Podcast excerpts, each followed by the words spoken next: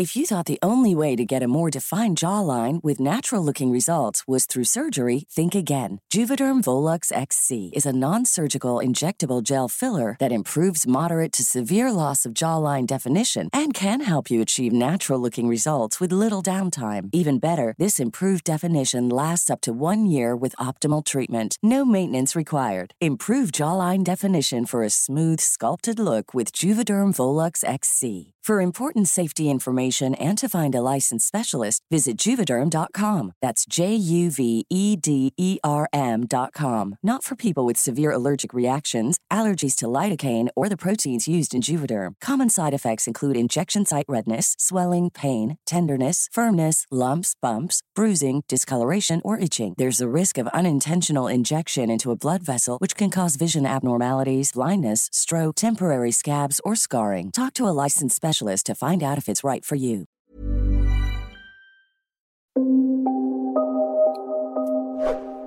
May mga pangakong napapako. Pero meron din namang mga pangako na pinaninindigan hanggang kamatayan. Ito ang napatunayan ko sa sarili ko at naranasan ng mga taong mahal ko sa buhay na hindi ko kadugo at kapamilya. Sir Wilmore, itago niyo na lamang ako sa pangalang Nilo. Anim na dalawang taong gulang na ngayon. Isang binata. Mag-isa sa buhay at namumuhay bilang isang simpleng mamamayan na dating nagtatrabaho bilang isang social worker. Ang aking kwento na ibabahagi sa inyo ngayon ay nangyari noong 1985 nang maganap ang kakaibang pangyayari sa buhay ni Celia. Ang babaeng pinakamamahal ko at bukod tanging laman ng puso ko hanggang ngayon. Maganda nga po, lalahin niya. Dilo, oh, eh bakit nandito ka na naman? Nandyan po ba si Celia? Nandito ako sa kusina, Nilo. Lola, papasok na po ako ha. Ay, sige. Pasok ka. Hmm? Ano yung amoy na yun? Lola, ano yan nasa likuran ng duster ninyo? Ay, datae ako. Lola, sabi ko naman po sa inyo kapag nadudumi na kayo, tatawagin niyo ako. Hindi yung dito kayo sa kusina dumudumi. Akin na yung basahan. Ha? Bakit? Ako na magtutuloy nitong pagpupunas mo ng dumi sa sahig. Ay, nako. Sigurado ka? Ay, salamat, Nilo. Napakabait mong bata. Ay, naku, Lola. Pumasok na po kayo sa banyo at hintayin niyo ako doon. Paliliguan ko na kayo. Eh, ligo. Ay, ayaw, ayaw. Anong ayaw? Nabuksan ko na yung gripo. Umaalingaso na kayo, oh. Ay, ayaw ko. Ayoko maligo. Ay, malamig, di ba, Arsenio? Ayan na naman kayo, eh. Ang tigas na naman ang ulo nyo. Ay, magagalit si Lolo Arsenio mo sa'yo. Lola, matagal nang patay si Lolo Arsenio. Arsenio! Ay, patay ka na raw. Lola, sino ang kinakausap niyo dyan sa tumba-tumba? Eh, si Arsenio. Ang asawa ko. Sabi niya, wag daw akong maliligo paghapon na. Magkakasakit daw ako sa baga. Lola, hindi totoo yon. Nagpainit na ako ng tubig na pampaligo nyo. Halina ho kayo, bago pa lumamig yun sa banyo. Tamang apo ninyong si Celia, Lola. Madumi na po kayo, oh. Nangangamoy na po kayo. Halika, sasamahan ko kayo sa banyo. Gusto ninyo? Talaga, Nilo. Ay, sige. Basta si Nilo, ay sige. Maliligo ako. Nilo, maraming salamat. Para sa iyo, Celia. At sa mga taong mahal mo. Lahat gagawin ko. Ay tayo na sa Antipolo. At doon maligo tayo. Sa batis na kung tawagin ay hi.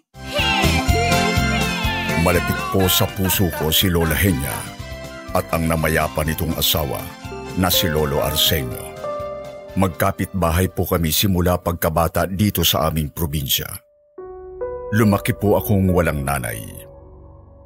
Ang sabi ng tatay kong magsasaka, maagang lumipad si nanay papuntang Hong Kong para magtrabaho bilang DH o domestic helper.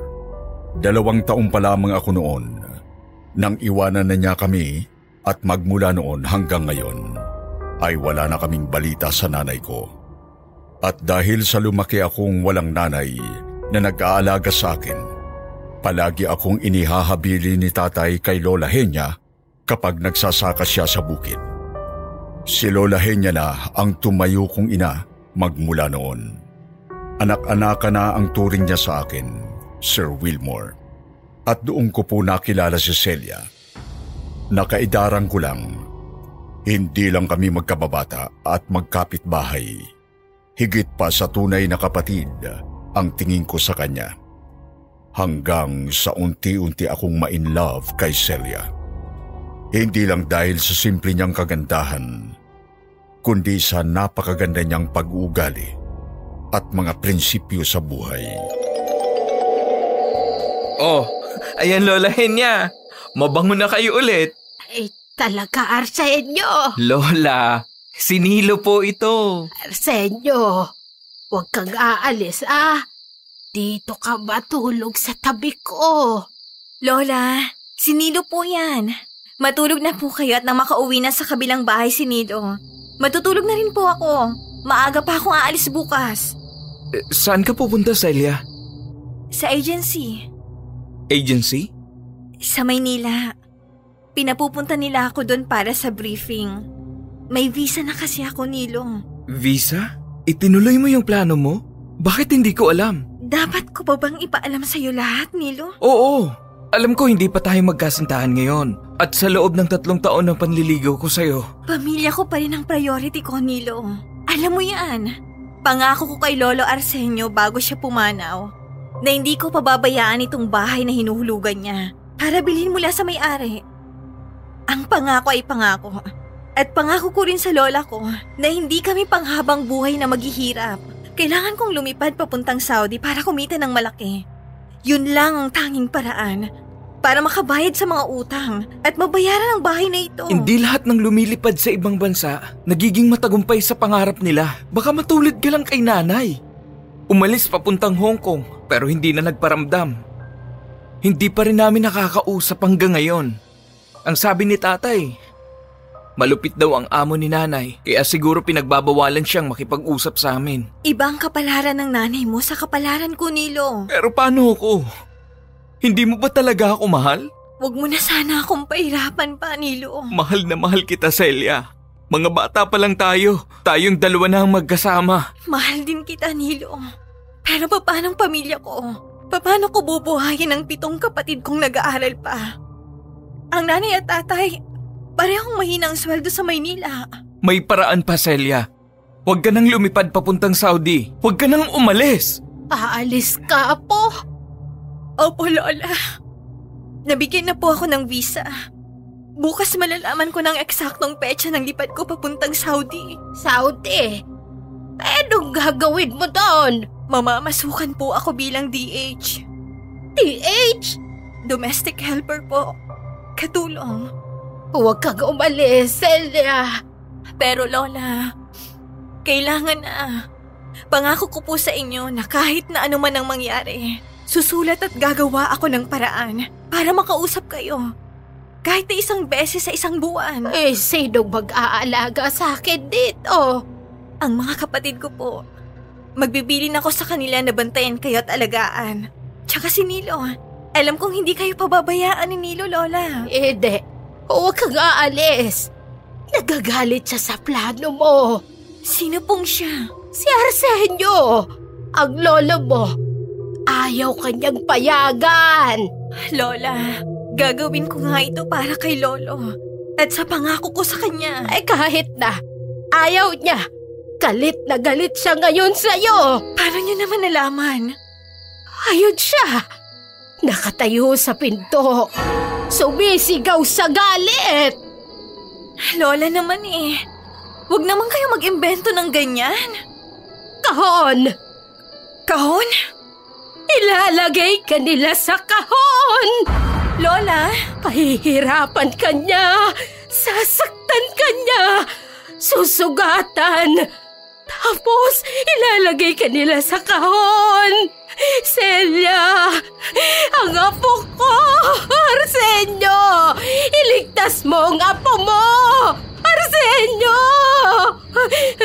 Arsenio! Totoo ba? Arsenio! Sabihin mo ang totoo kay Celia! Lola, kumalma po kayo. Nilo, tulungan mo ko. Arsenio! Lola niya, wag na po kayong umiyak. Biglang sumabog ang malaking salamin ng tukador. Nabasag ito at nagkapira-piraso. Biglang natulala noon si Lola Henya. Biglang nanahimik. Nagkatitigang kami ni Celia. Nagsipasukan sa loob ng kwarto ang mga kapatid ni Celia at nagtanong kung anong nangyari. Ipinaliwanag ni Celia ang lahat sa mga kapatid niya pero iba ang kwento ng mga nakababata niyang kapatid. Narinig daw nila ang lolo Arsenio nila na sumisigaw mula sa kwarto ni Lola Henya at ang isinisigaw daw nito ay... Huwag kang umalis. Huwag kang umalis. Huwag kang umalis. Pero hindi napigilan ng nakakakilabot na insidenteng yon ang paglipad ni Celia papuntang Saudi. Nilo, ikaw nang bahala kay Lola Henya. Alagaan mo siya. Pakiusap. Pakainin mo siya, paliguan, bihisan mo. Bantayan mo siya sa pagtulog niya. At higit sa lahat, kapag sinumpong siya ng pag-uulyanin niya, pigilan mo kaagad ha. Lalo na kapag nakikipag-usap siya kay Lolo Arsenio. Hindi ka ba naniniwala sa lola mo na nakakausap niya ang lolo Arsenio mo? Nilo, ulyanin na si Lola. Bumabalik na ang isip niya sa pagkabata. Dala lang yun ang... Pero maniniwala ka ba kung sasabihin ko sa'yong napapanaginipan ko si Lolo Arsenio? Simula nung magplano kang lumipad papuntang Saudi, Panaginip lang yun. nakakatakot na panaginip, Celia. At nandun ka sa panaginip ko gabi-gabi. Umiiyak, nakagapos ng tape ang mga kamay at paa mo. May busal ka sa bibig at nakatayo lang si Lolo Arsenio habang humihingi ka ng tulong. Umiiyak siya, alam ko.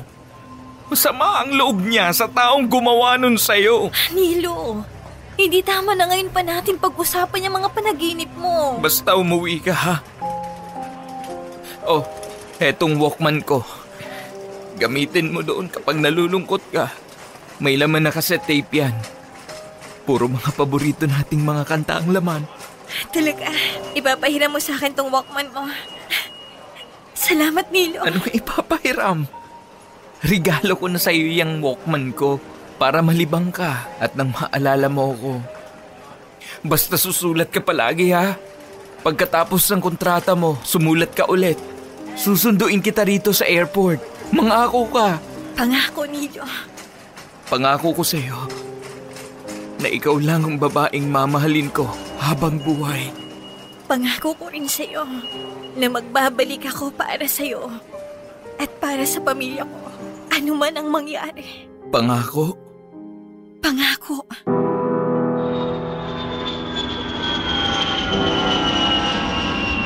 Lumipas ang isang buwan. Wala kaming natanggap na sulat mula kay Celia. Dalawa, tatlo, apat na buwan pa ang nakalipas. Naging matamlay na si Lola Henya sa paghahanap kay Celia. Hanggang isang araw, nakatanggap kami ng isang sulat mula sa kartero.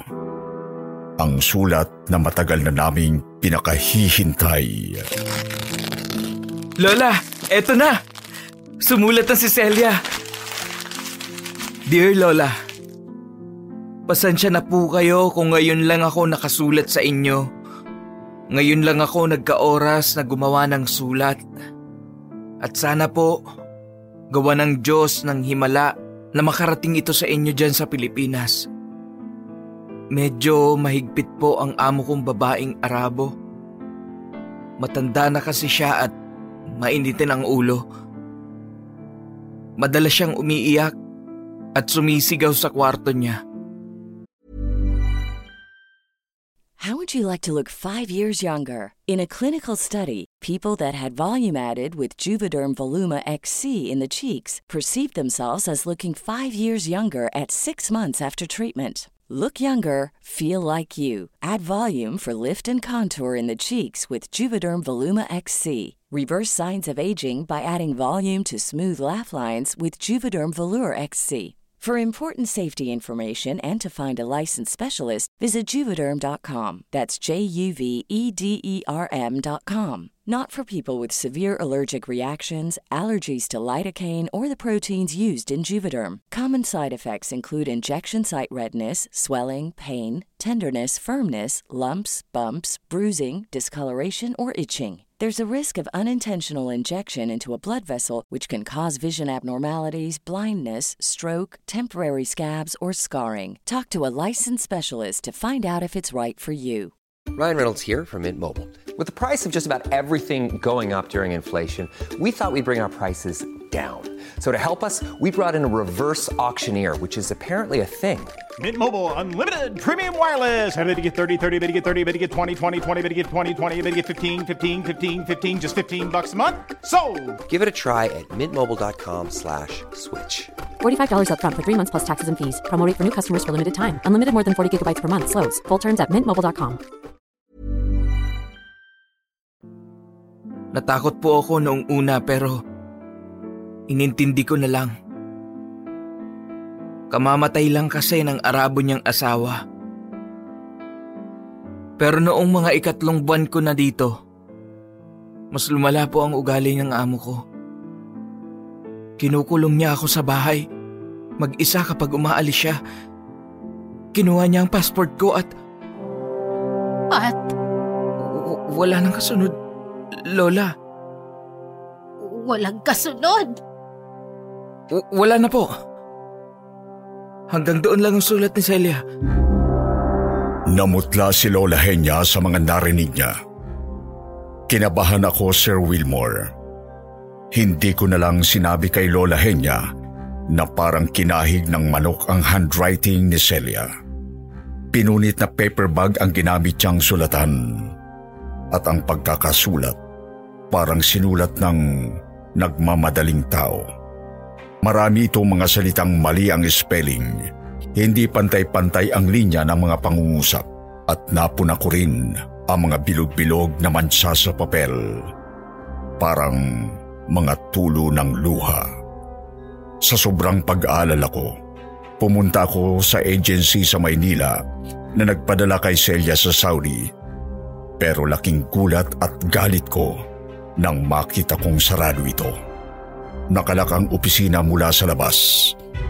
Lumipas pa ang dalawang buwan at muli kaming nakatanggap ng envelope mula kay Celia.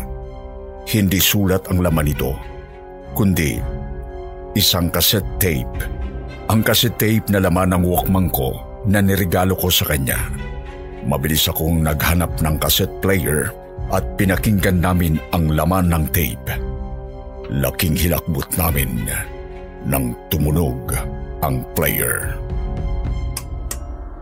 Lola, Nilo, mga kapatid ko, hindi ko na kaya. Apat na araw na akong hindi kumakain. Hindi niya ako pinapainom ng tubig.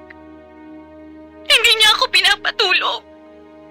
Wala akong pahinga dito. Naglalaba ako araw-araw.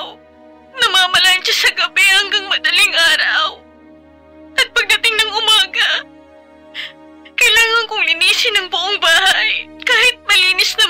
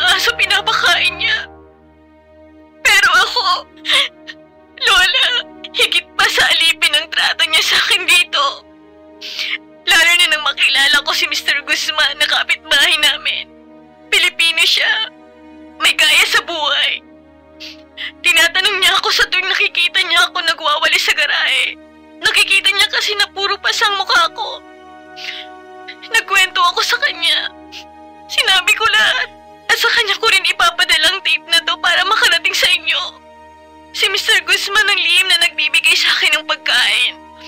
Kapag nasa kwarto ang amo ko, tatakbo ako sa garahe para kunin ang pagkain na bigay niya. Hanggang sa mahuli niya ako. Pinagsasampal niya ako. Pinagtatagyakan. Sinabunutan niya ako papasok sa bodega. Itinali niya mga kamay at pa ako gamit ang duct tape. Sigaw ako ng sigaw. Isang linggo niya akong kinulong sa bodega. Kagabi, pinakawalan niya ako at pinakain. Pinakain ng pagkain ng aso. Tiniis kong kainin yung dog food. Kahit nasukang-suka ako.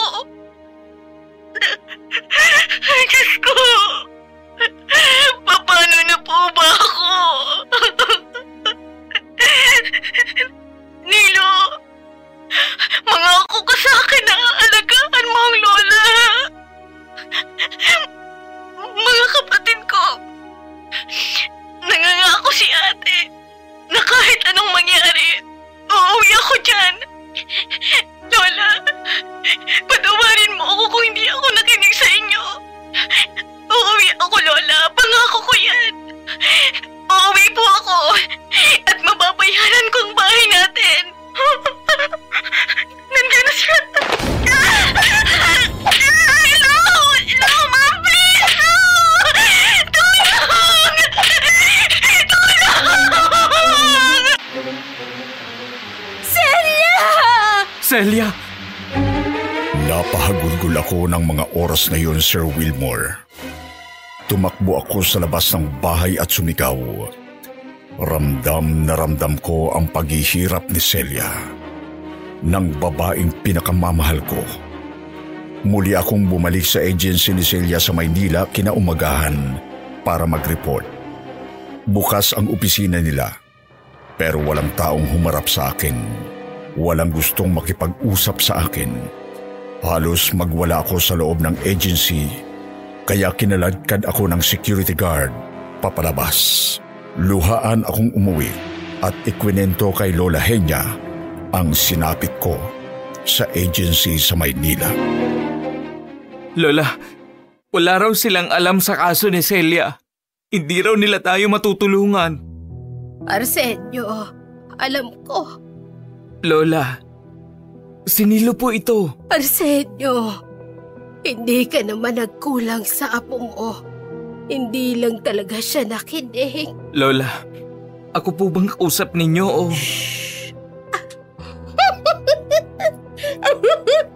Lola, bakit? Natay ako.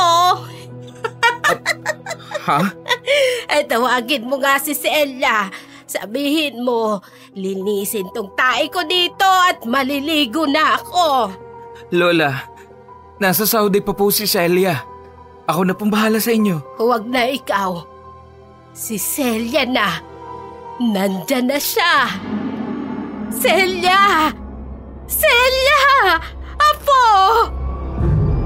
Nangilabot ako, Sir Wilmore, nang biglang bumukas unti-unti ang pintuan ng bahay at nakarinig ako ng mga yabag ng pa papunta kay Lola.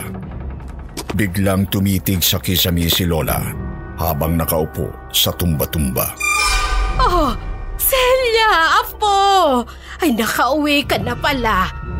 Mabuti naman at bumalik ka na. Ay, Celia, halika na, Apo. Maliligo na ako. Nang hilakbot ako bigla nang marinig kong bumukas ang gripo ng banyo. Pinuntahan ko ito at nakita kong pinupuno ng tubig ang balde na nakatapat dito. Nakaramdam ako ng malamig na haplos sa kanang pisngi ko. Tumayo lahat ang balahibo ko.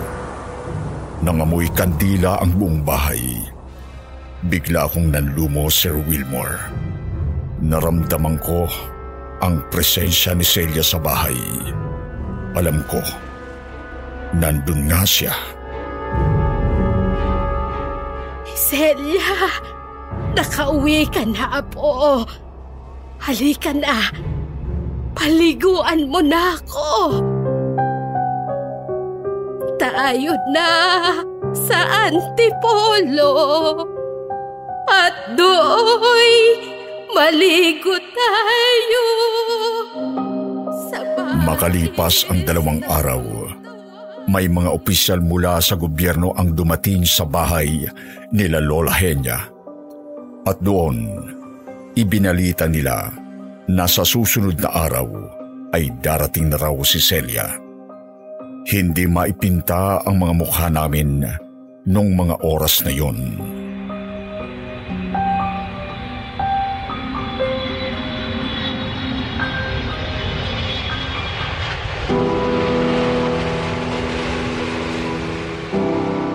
Sinundo namin sa airport si Celia. Ako, si Lola Henya, at ang mga kapatid niya. At nang dumating ang eroplanong sinakyan niya, sabay-sabay kaming umiyak at halos maglupasay sa paghahagulgol nang makita namin ang kahon na pinaglagakan ng bangkay ng pinakamamahal kong si Celia. Nagpakamatay daw si Celia sang ayon sa report. Isang bagay na kahit kailan ay hindi namin pinaniwalaan. Pinarinig namin sa otoridad ang recorded voice tape ni Celia pero wala raw silang magagawa. Hindi lang daw si Celia ang umuuwing bangkay mula sa ibang bansa. Kung maghahain kami ng reklamo laban sa bansang Saudi, magastos lang daw at wala rin kaming laban. Nilunok namin ang kawalan ng hustisya sa pagkamatay ni Celia. Ipinagpasa Diyos na lamang namin ang lahat. Nang mailibing si Celia sa aming probinsya, doon nagsimula ang kakaibang pagpaparamdam ng kaluluwa nito. Palaging bumubukas ng kusa ang gripo sa banyo sa tuwing sasapit ang hapon. Sa gabi naman, kinakausap si Celia ni Lola Henya na parabang hindi ito tuluyang nagpaalam. Celia, ay huwag kang umiyak, apo. Nalulungkot ang lola kapag nakikita kitang ganyan. Lola, halika na. Matulog na tayo. Shh! Nagkukwento pa si Celia. Lola, patay na si Celia. Lumipas ang isang buwan at dumating ang isang lalaki na puro gintong alahas ang suot. Nagpakilala ito bilang si Mr. Guzman. Ikwinento ni Mr. Guzman ang lungkot, takot at panganib na pinagdaan ni Celia sa piling ng amo nitong babaeng Arabo. Iniabot niya sa akin ang isang Walkman na binigay daw sa kanya ni Celia. Halos mapaluha ako nang makita ko ang Walkman ko. Sa tulong ni Mr. Guzman, unti-unting nabayaran ang bahay nila Lola Henya hanggang sa tuluyan na itong mapunta sa pagmamayari ng pamilya ni Celia. Laking pasasalamat namin kay Mr. Guzman. Iba siya sa lahat ng mga OFW na nakilala ko. Hindi lang siya mabait. Hanggang kamatayan ni Celia, nagpakita siya ng pagmamalasakit. Natupad ang pangako ni Celia sa Lolo Arsenio at Lola Henya niya na babayaran niya ang bahay. At hanggang ngayon, tinutupad ko pa rin ang pangako ko sa kanya na aalagaan ko si Lola sa edad nitong siyam napot pito. At ang pangako kong tanging siya lang ang babaeng mamahalin ko hanggang kamatayan. Ito ang mga pangakong kahit kailanman ay hindi na mapapako. Nilo, anak, ay saan tayo pupunta? Dadalhin ko kayo sa lugar kung saan kayo unang nagkakilala ni Lolo Arsenio. Eh, saan? Ikabit muna natin ang seatbelt ninyo. Tayo na sa Antipolo at doon